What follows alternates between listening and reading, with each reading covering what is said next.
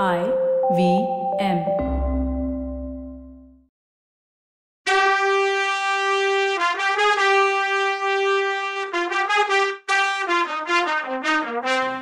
வணக்கங்க. நான் கவிதா பேசுறேன். வெல்கம் டு கதை பாட்காஸ்ட் பொன்னியின் செல்வன். இது எபிசோட் நம்பர் நூத்தி தொண்ணூத்தி எட்டு. என்ன தம்பி அதுக்குள்ள மறந்துட்டியான்னு கேட்டா முதல் மந்திரி ஆளுங்கள்ல ஒருத்தன்.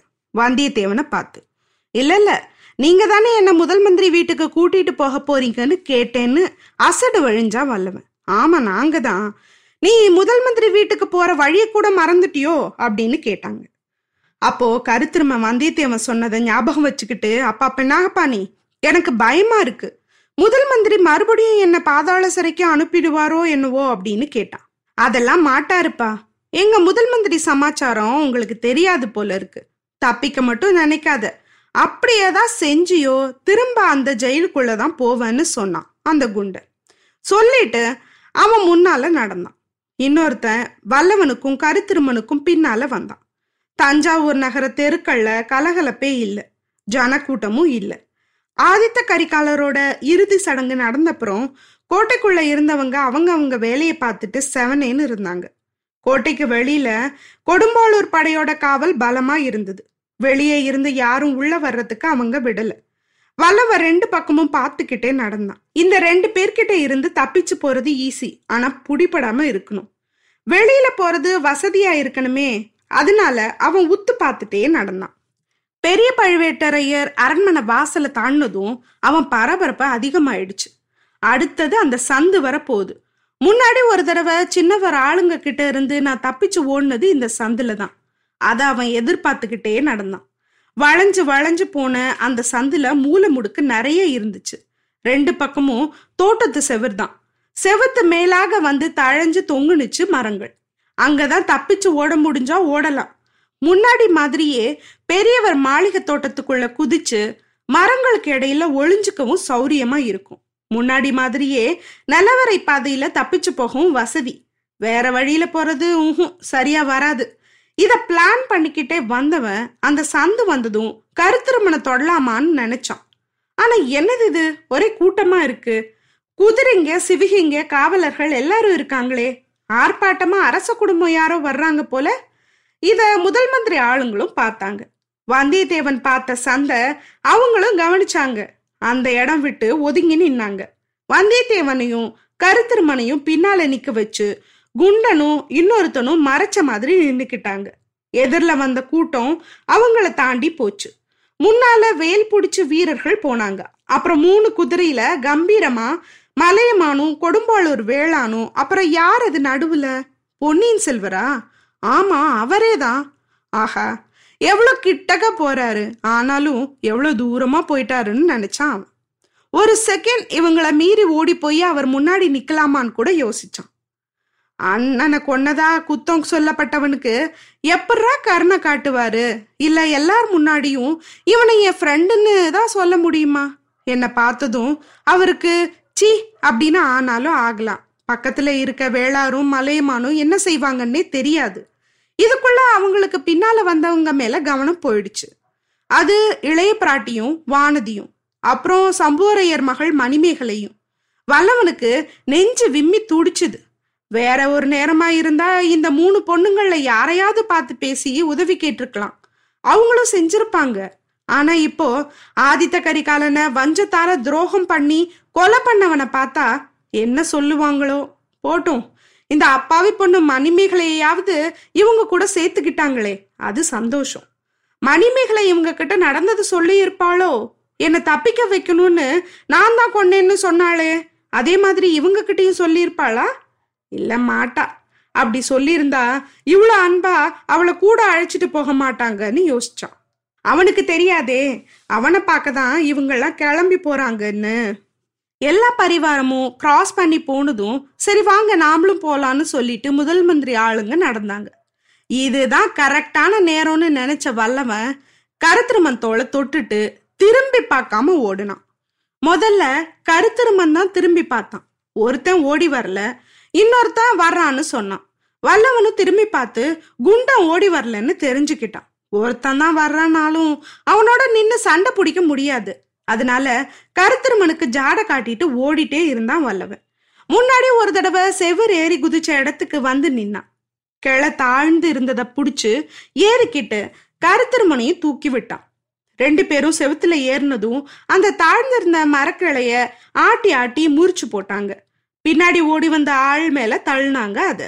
போட்ட கிளை அவன் மேல விழுந்துச்சா இல்லையான்னு கூட பார்க்காம தோட்டத்துக்குள்ள குதிச்சு ஓடி ஒரு புதர்ல மறைஞ்சுக்கிட்டு இன்னும் யாராவது வர்றாங்களான்னு பார்த்தாங்க. யாரும் தொடர்ந்து வரலன்னு தெரிஞ்சதும் மேல நடந்தாங்க. அப்பா தப்பிச்சோம் பொழைச்சோம்னா வல்லவன். என்னப்பா தப்பிச்சிட்டோம்? இன்னும் கோட்டைக்கு வெளியில போறது எப்படின்னு கேட்டான் கருத்திருமை. அதுக்கு வழி இருக்கு பொறுமையா இருன்னா வல்லவன். பெரியவர் மாளிகை கிட்ட வந்ததும் வந்தியத்தேவன் நின்னான். மாளிகை முன்னாடி மாதிரி கலக்கலன்னு இல்லைன்னாலும் ஆள் நடமாட்டம் இருந்துச்சு. இருட்டுற நேரத்துல நிலவரைக்குள்ள போறதுதான் சரியா இருக்கும்னு முடிவெடுத்து அங்க கொஞ்சம் உட்காந்தாங்க இனி இருட்டின பின்னாடி தான் நாம போக முடியும். அது வரைக்கும் உன் கதையை சொல்லுன்னா வல்லவன். அதுதான் சொல்ல முடியாதுன்னு சொன்னேன் இல்லைன்னா கருத்திருமை. அப்படின்னா உன்னை வெளியில அழைச்சிட்டும் போக முடியாதுன்னா வல்லவன். ஆமா டீல்னா டீல் தானே. நான் உண்மையை சொல்லாம கதை சொன்னா நீ என்ன பண்ணுவேன்னு கேட்டான் அவ. காதையோ கற்பனையோ எதுனாலும் சொல்லு. எனக்கு டைம் பாஸ் ஆகும்லன்னா வல்லவன். கருத்திருமை சொல்ல ஆரம்பிச்சான் நிஜமாவே அது பல சுவாரஸ்யமான விஷயங்களோட கற்பனை கதை மாதிரியே இருந்துச்சு. அந்த கதை என்னன்னு நாமளும் பார்க்கலாம். கரிய திருமால்ன்ற கருத்திருமனுக்கு கோடிக்கரைக்கு பக்கத்துல உள்ள கடற்கரை ஓர தோப்புத்துறை தான் சொந்த ஊர். அங்கிருந்து இலங்கைக்கு படகு ஓட்டி பொழப்பு நடத்திட்டு இருந்தான் அவன். சுமார் இருபத்தஞ்சு வருஷத்துக்கு முன்னாடி அவன் இலங்கையிலேருந்து ஊருக்கு தோப்புத்துறைக்கு வந்துட்டு இருந்தப்போ புயல் அடிச்சு கடல் கொந்தளிப்பு இருந்துச்சு. படகு ஓட்டுறதே பிரம்ம எத்தனமா இருந்துச்சு. கோடிக்கரை கலங்கரை விளக்கம் பக்கத்துல வரும்போது ஒரு பொண்ணு அந்த புயல்ல கடல்ல மிதக்கிறத பார்த்தான். அவளை காப்பாத்தி படகுல ஏத்திக்கிட்டான். அவ அப்போ சுயநினைவோட இல்ல. உயிர் இருக்கா இல்லையான்னு கூட தெரியல. சரி கோடிக்கரையிலேயே படக கரையேத்துவோன்னு பார்த்தா அது முடியல. காத்து பயங்கரமா அடிச்சு படக அது நகர்த்துக்கிட்டு போய் கடைசியில திருமறைக்காடுங்கிற ஊர்ல கரையேத்துச்சு சுயநினைவு இல்லாத அந்த பொண்ணை கரையில தூக்கிட்டு வந்து போட்டான் அவன். கவலையோட என்ன செய்யறதுன்னு பார்த்துட்டு இருக்கும்போது சில பேர் குதிரையில அங்க வந்தாங்க. அவங்கள பார்த்தாலே பெரிய இடத்த ஆளுங்க மாதிரி தெரிஞ்சது. அவங்க முதலுதவி செஞ்சப்போ அந்த பொண்ணுக்கு நினைவு வந்துச்சு. ஆனா அவ எதுவும் பேசல. மத்தவங்க பேசுறது அவ காதுல விழுந்த மாதிரியும் தெரியல. அவங்கள ஒருத்தர் அவ வாய் பேச முடியாத ஊமை அப்புறம் செவிடும் கூடன்னு சொன்னாரு. அவங்கள தலைவரா தெரிஞ்சவர் கருத்திருமனை தனியா அழைச்சிட்டு போய் ஒரு விஷயத்த சொன்னாரு. புயல் அடங்கினதும் அந்த பொண்ணை இலங்கைக்கு அழைச்சிட்டு போய் அங்க உள்ள ஏதாவது ஒரு தீவுல விட்டுட்டு வரணும். அதுக்காக பணம் தர்றதாவும் சொன்னாரு.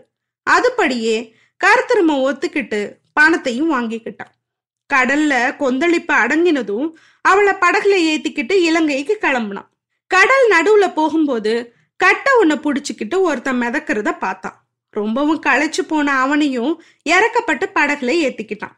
முதல்ல அந்த பொண்ணு அந்த புது ஆளை பார்த்து மிரண்டா. அப்புறம் அவனையுமே அவ கண்டுக்கல. ரெண்டு பேரையும் படகுல கூட்டிட்டு போன கருத்திறமை இலங்கைக்கு பக்கத்துல இருந்த ஒரு தீவுல இறக்கி விட்டான். அந்த தீவுல ஒரு பெரியவர் இருந்தாரு. அவர் அந்த பொண்ணை தான் பொண்ணுன்னு சொன்னாரு. முன்னாடியே அவ பேச முடியாதவனும் ஆனா இப்போ அவரை கூட அவ தெரிஞ்சுக்கிட்ட மாதிரி நடந்துக்கலன்னு சொன்னாரு. கருத்திருமன் அவளை கடல்ல இருந்து காப்பாத்துனத சொன்னான். அப்போ அந்த படகுல நடுக்கடல்ல ஏறின மனுஷன் கருத்திருமன் கிட்ட ஒரு ஓலை கொடுத்து அத இலங்கை அரசன் கிட்ட கொடுக்க சொன்னாரு. அதுல இருந்து அவர் பெரிய இடத்த ஆளா இருக்கணும்னு அவனுக்கு தெரிஞ்சது. இலங்கை அரசன் கிட்ட ஓலை கொடுத்ததும் அவன் பேசினதுல இருந்து தான் படகுல வந்தவர் பாண்டிய நாட்டு அரசர்னு புரிஞ்சுக்கிட்டான். பாண்டிய மன்னரை கூட்டிட்டு வர்றதுக்கு இலங்கை அரசர் பரிவாரம் எல்லாம் அனுப்புனாரு. அதோட கருத்திருமன் போகல. ஏன்னா அவன் ரொம்ப களைப்பா இருந்தான். பாண்டிய அரசர் கொஞ்ச நாள்ல இலங்கை அரசரோட அரண்மனைக்கு வந்து சேர்ந்தாரு. ரெண்டு மன்னர்களும் சேர்ந்து இலங்கையோட தென் கோடியில இருக்க ரோகணமலை நாட்டுக்கு போனாங்க. அங்க கொஞ்ச நாள் தங்குனாங்க. கருத்திருமனையும் பாண்டிய மன்னர் பாசமா அவரோட அழைச்சிட்டு போனார். ரோகண நாட்டுல பல இடத்தையும் அவனுக்கு சுத்தி காட்டினார். கடைசியா யாரும் நெருங்கி வர முடியாத பள்ளத்தாக்குக்கு அவனை அழைச்சிட்டு போனார். அங்க ஒரு மலை குகையில எக்கச்சக்க பொற்காசுகள் நவரத்தினங்கள் விலை மதிப்பே இல்லாத ஆபரணங்கள் அதாவது நகைகள் இருந்துச்சு. அதெல்லாம் பார்வையிட்ட அப்புறம் இலங்கை அரசர் ஒரு பொட்டி எடுத்து காமிச்சாரு.